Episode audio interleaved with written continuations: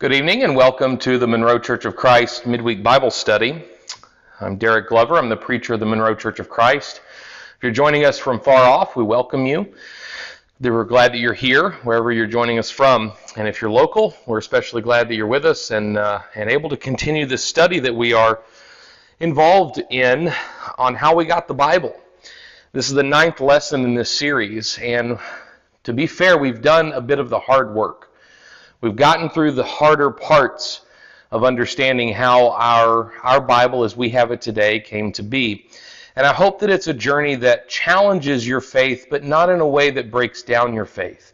I hope it's one that challenges you by learning something new and by helping to confirm that we have the words that God intended us to have. Uh, I've talked to a lot of people about this study, and done a fair bit of study myself to prepare for it. And it seems to be the case that it, it gets mixed reviews. Uh, when you tell people you're doing this sort of thing, they say, well, be careful with that. Uh, and, and fair enough, we, we have to be careful. Um, and we want to make sure we handle it correctly. But a lot of the fear is that we'll uncover something that will threaten uh, or destroy our faith in some way.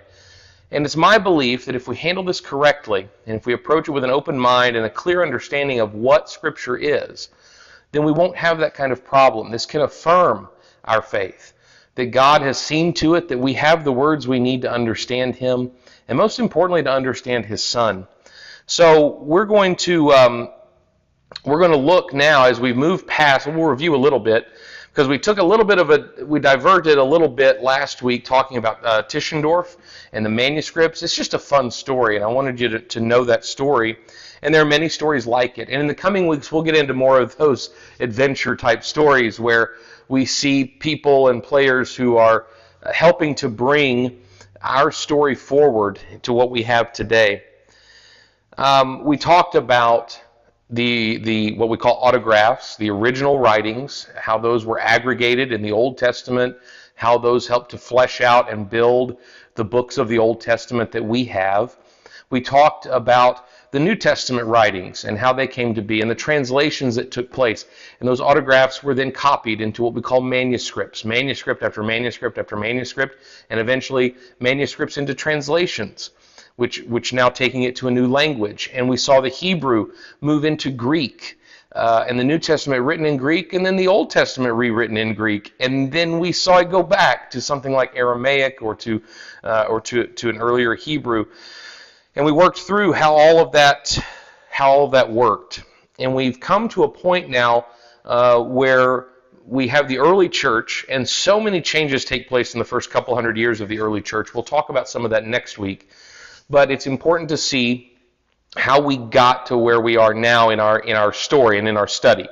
That we've crossed over into the into the, the New Testament period, uh, into the early two, three, four hundreds AD, and we're seeing these translations continue to take place, and we're seeing changes continue to be made. Not changes uh, in, in substantive ways, but we're seeing changes to how those manuscripts are handled and what books are considered scripture.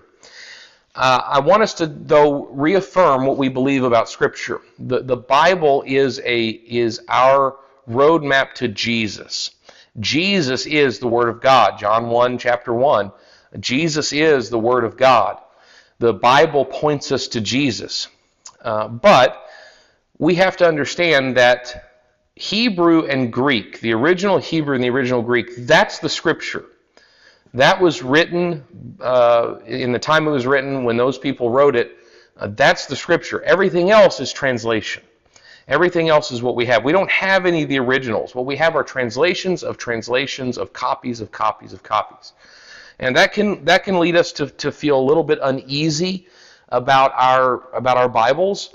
But as with Tischendorf, we saw last week, what he discovered when he finally uncovered all of these ancient manuscripts was that it, it, matched. We had the words. We had the words. And over time, there are many periods in history where we, we want to go back and say, well, do we have it right? We've been translating and copying. Have we lost something? Language changes.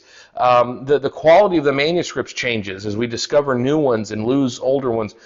Do we have the words? And we have discovered and found all, all throughout those times, yes, we, we do. We have a fair bit of confidence, and it's actually an incredible story of how that came to be.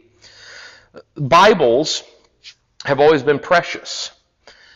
Maybe not so much today because we have so many of them. I'm standing here in our building, I'm looking at the pew in the back. I see three Bibles sitting there. They're plentiful, and we have them in many different versions. Uh, in fact, you may have a, a, phone, and you may I have a dozen different versions of the Bible just on my phone that I can reference and look at. Um, Bibles or the Scripture have always been precious to us. Believers in the early days of the church collected Scripture, wrote about Scripture, wrote in letters to one another, quoting parts of Scripture, to the point that if we were to lose uh, all of the New Testament, if we were to lose all of those manuscripts, we could take the letters, just the personal correspondence that we've discovered between early Christians, and we could put the New Testament back together with the exception of maybe 12 verses that we wouldn't have. They copied it down, they considered it precious, and they wrote uh, about it. As time goes on and as translations are made and, and remade and rewritten, changes begin to creep in. Changes to the language, changes to the qualities and the copies uh, that we have. Now, we're going to skip over a bit of history here, but we'll come back and catch up more of it. We have to come to the time of Constantine, who is the emperor. Constantine, and this was in the latter days of the Roman Empire, sought to consolidate his power, and he knew he couldn't get rid of Christianity, so he, uh, he used it. Now, there are a lot of people who say, well, Constantine was converted to Christianity, became a Christian. Well, if that's true, it happened late in life, maybe like a deathbed type thing. But for the most part, he viewed the church as a political tool. So if he could unite this, uh, this empire on the basis of a faith or religion that was growing, then he could consolidate power that way. And so Constantine was very concerned not with accuracy, but with unity. And sometimes that unity came at the sacrifice of the accuracy. But translations were made, and the scripture continued to come down through the ages. Uh, and Constantine would call these councils together, like the Council of Nicaea or others, and he would say, I need you to address this problem, figure this out, come to an agreement. He didn't care what the agreement was. He just wanted him to come to one. And so they did. And as time goes on, that develops um, a bureaucracy around the church. Uh, we've talked about this a little bit before, but you, you, you have the emperor and then you have the pope.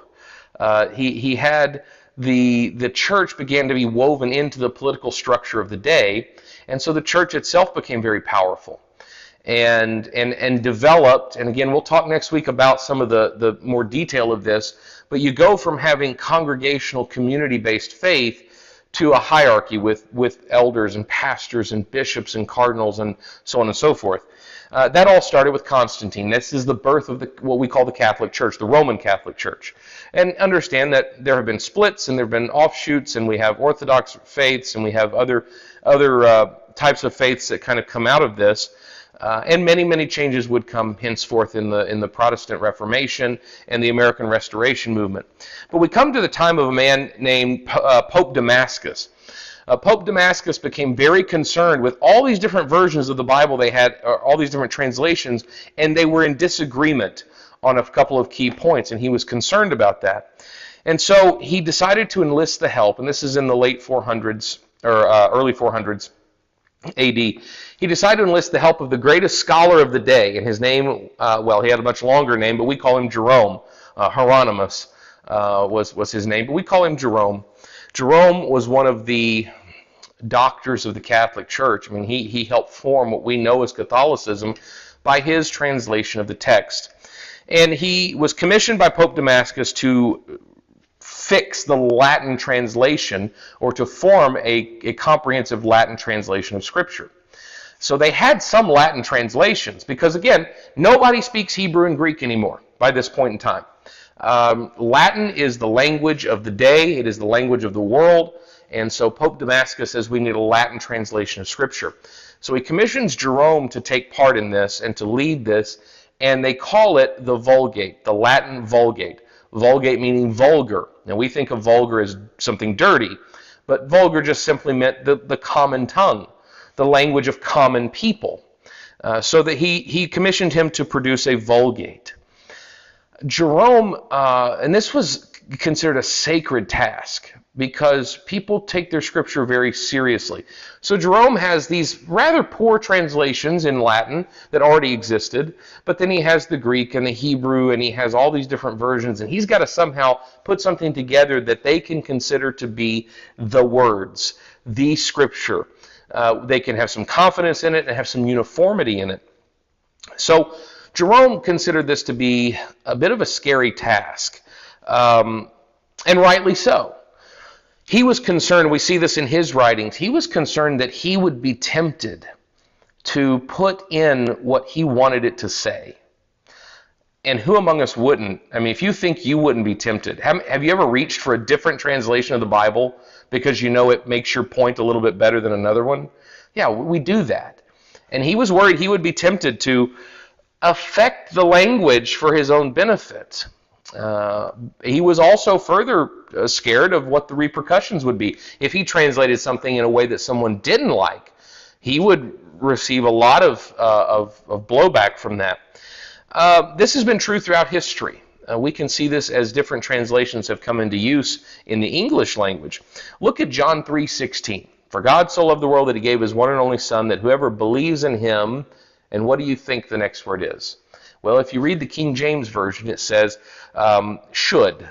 Ever, whoever believes in him should not perish, but have eternal life. Now, um, there have been times when the King James was in uh, far more common usage that people looked at that and they said, ah, should, should not perish, but you still might. You see, that was kind of a proof text to say that, hey, just because you have Jesus doesn't mean you're going to make it. You've got to do some other things right. Well, the NIV came along, and the New, the New International Version changed that word. Instead of should, now it said would. That whoever believes in him would not perish, but have eternal life. And people went crazy. None of us are old enough to remember this, but people went crazy over would instead of should because we misunderstand how language is used. In our language today, when I say I should go do this, it means I might need to, or I might, or if the circumstances permit, I will. Um, that's even the way we use the word the word will. Uh, I'll do I will do that. Obviously, we leave room in that language for uh, circumstances to change. The word should in the biblical language, uh, and even as the King James translated it, is an imperative. It's very similar to the word shall. Um, in the Ten Commandments, thou shalt not commit murder. Well, that meant you would not do that. You weren't going to. And when you said shall, you shall inherit eternal life or you shall uh, have eternal life, that meant you would have eternal life. It was an imperative. It meant that eternal life was going to happen. As the language changed, we understood the word should to mean something different, and we got all this proof texting built into it. We read our own understanding back into the language. The NIV came along to try and correct that and make it a more imperative statement in the modern language, and people were upset. Um, we see the same thing happening in gender with gender pronouns, especially in the NIV. Everywhere you look in older translations and older versions, it refers to a group of people as men or man or mankind. And that's because the history of language is a little bit sexist. And if there's a whole group of women and one man in there, then the pronoun for that collective is, is male. Um, the NIV when they translated and and and produced that version, they said we're going to include if, if, the scripture, if the tra- if if the source material says indicates everyone, a collective, we're going to make that collective pronoun more clear by including both genders. People went crazy, particularly in in America. We went nuts over that. We pushed back so much that that the, the New International Version, the publishing was stopped they did not release that version of the NIV in America for like 15 years until after the fact. They released it other parts of the world where it was more accepted, but we pushed back against the changing of the gender pronouns in the NIV because when things are changed, it makes us uncomfortable. And when language evolves, it makes us uncomfortable, but it does evolve and it does change. And it was imperative that they could put the scripture into language that they understood and that we understand. And so that was Jerome's task, was to take all of this mess from all these translations and all this time of copying and everything, and get it into one uniform place where the common person could understand uh, and read it. Uh, Jerome was a genius. He was absolutely a scholar. There's been some doubt about that. Um, I think what we can say definitively is he did the best he could with what he had.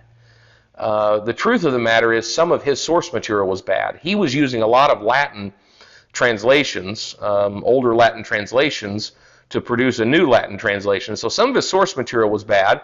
He probably wasn't a great reader of Hebrew because he didn't have a great teacher of Hebrew, but uh, he did the best he could. He didn't use a lot of Greek. He did not use a lot of Greek New Testament manuscripts because he didn't have them. He had the Latin, and he translated to a modern Latin from the older, and that's how he got most of the New Testament.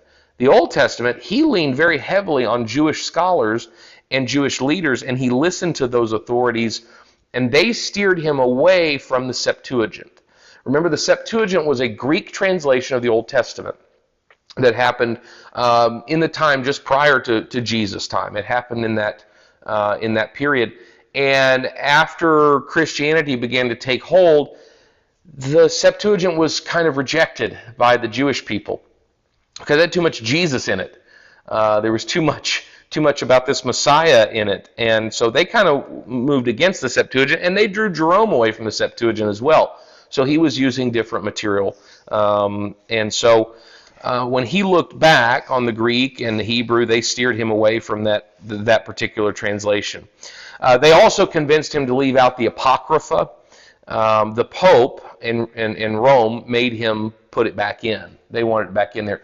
But, you know, the, people thought differently back then. One of the things Jerome felt very strongly about was there's 22 letters in the Hebrew alphabet. Therefore, there should be 22 books in the Old Testament.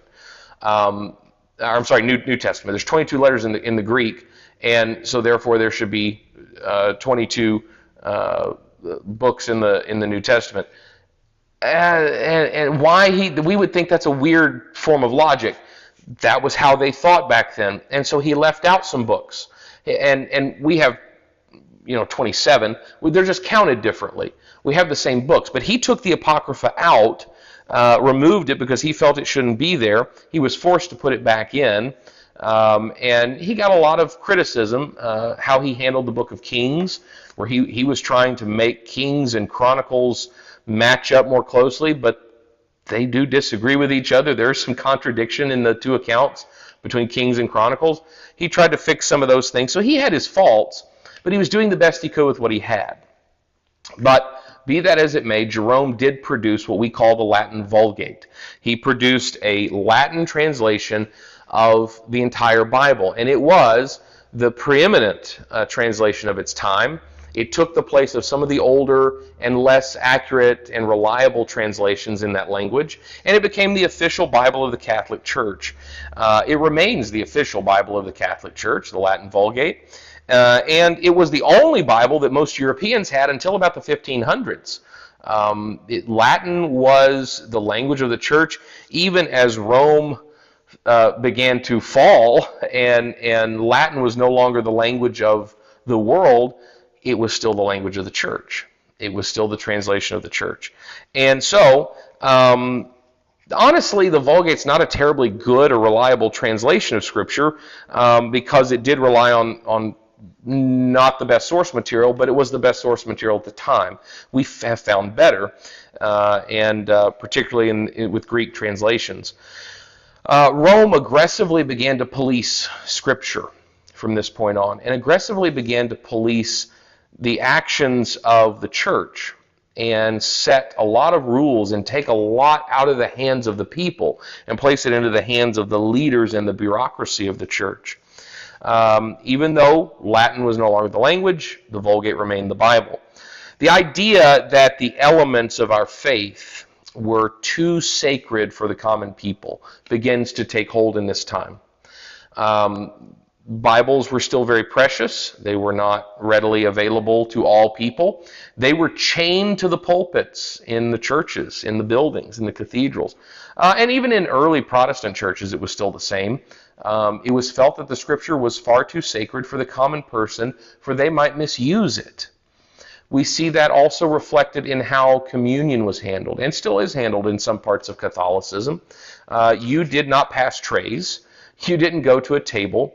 Only the members in good standing could approach and be given the bread and given the cup uh, by the priest because the common person and their access to these elements of faith was restricted for, the, for fear that their commonality or their lack of holiness might besmirch or in some, some way scandalize the church. But uh, the, the Vulgate remained an important fixture in Scripture. It remained an important part of what was considered Scripture.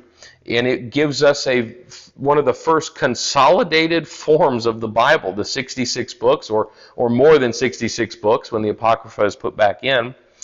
Um, but we have very little coming into English. We're going to get to that here in just a second. Let's understand a little bit about what it means to be English and what we mean by the English language. The English language as we know it is not the English language as it started. Um, about a thousand years ago uh, is when we have the first beginnings of something that could be considered English, and it's not anything like our English. Doesn't look like our English. Doesn't sound like you wouldn't be able to read it. Um, but it begins to evolve. In the 1100s, um, uh, Caedmon, a man named Caedmon, uh, or, or, or uh, wrote some English form of scripture. It was really just a collection of stories written in English. And that was in about the 1100s, so several hundred years after the work of Jerome and after the Vulgate becomes the accepted translation of the church. Um, Aldhelm was also a, a man who uh, uh, translated the Psalms into Anglo Saxon. We'll talk about what that means in a minute. Uh, the Venerable Bede um, supposedly finished a translation of John in early English. Um, we have a, a, man named King Alfred. He was the last really pure English king, pure British king. Um, you may not realize that the, the king, kings and queens of England since then have not really been British, uh, not English. They're Anglo-Saxon, um, uh, German, and Dutch. The, the, royal family is mostly German and Dutch now. Uh, not, we, we think of them as English because they're the king and queen of England, but the, you know Prince Philip was German, and he was very clear about the fact that he was German. He would let you know he was German.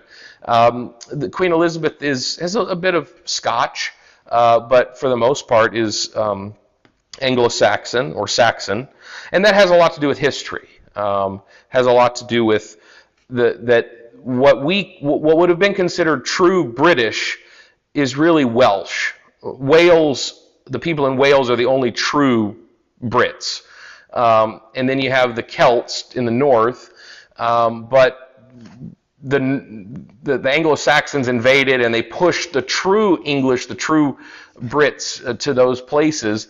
Uh, and then what we have today is England is not really English. And the language evolves with the, the invasion of Normandy. Uh, and, and the French begin to get a hold of the language and mix it up. And, it, and in 1066 is when that happens. So we start to see English, sorry for the history lesson that would bore you, but we start to see the English language then begin to evolve into what we understand today. But in this time, King Alfred, it's claimed, uh, had some translations of Scripture made.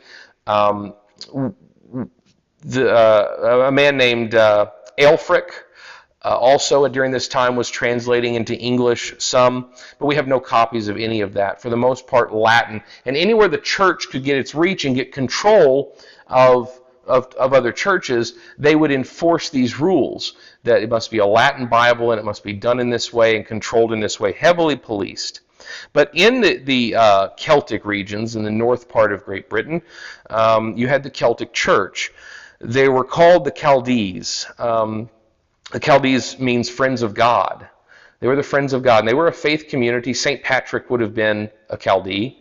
Uh, they worshipped outdoors. They didn't believe in building large buildings. Um, but Rome in uh, 664 finally kind of gets a hold there and puts them under, under the, the Catholic Church. And we won't get into too much history, but it does matter. Uh, eventually, there's a split, and we, we see the development of the Anglican Church splitting off from Roman Catholic, and the rest of Europe remains kind of under the under the rule of, of the Roman Catholic Church for some time and still still does in many places. But all of these things are happening and the, and the, the story of our scripture is interwoven with that because it's now in a form where it can be utilized by common people, though they did not possess it and though they themselves did not read it, but it's in the hands of what are considered to be the holy practitioners of, of faith, which are the priests and the and the, the leaders and the, the pastors and bishops and whatnot of the church. But we now do have kind of a lockdown version of Scripture. And this is how it's progressed to history. This is the first time now in, in all of this history that we have something that is complete and collected in one place. And there's a lot of stories about how we get those 66 books and all the meetings that took place, and the arguments over. And we've talked about some of that. But we finally have something that looks like what we have today. But it's still in Latin. And less and less people are speaking Latin and we we need something that fits with the languages of the world a lot more, and particularly as it relates to us, the English translations of Scripture, the first English translations of Scripture. How did those come to be? Well, that's next week when we start getting into these fun stories about how these things happen.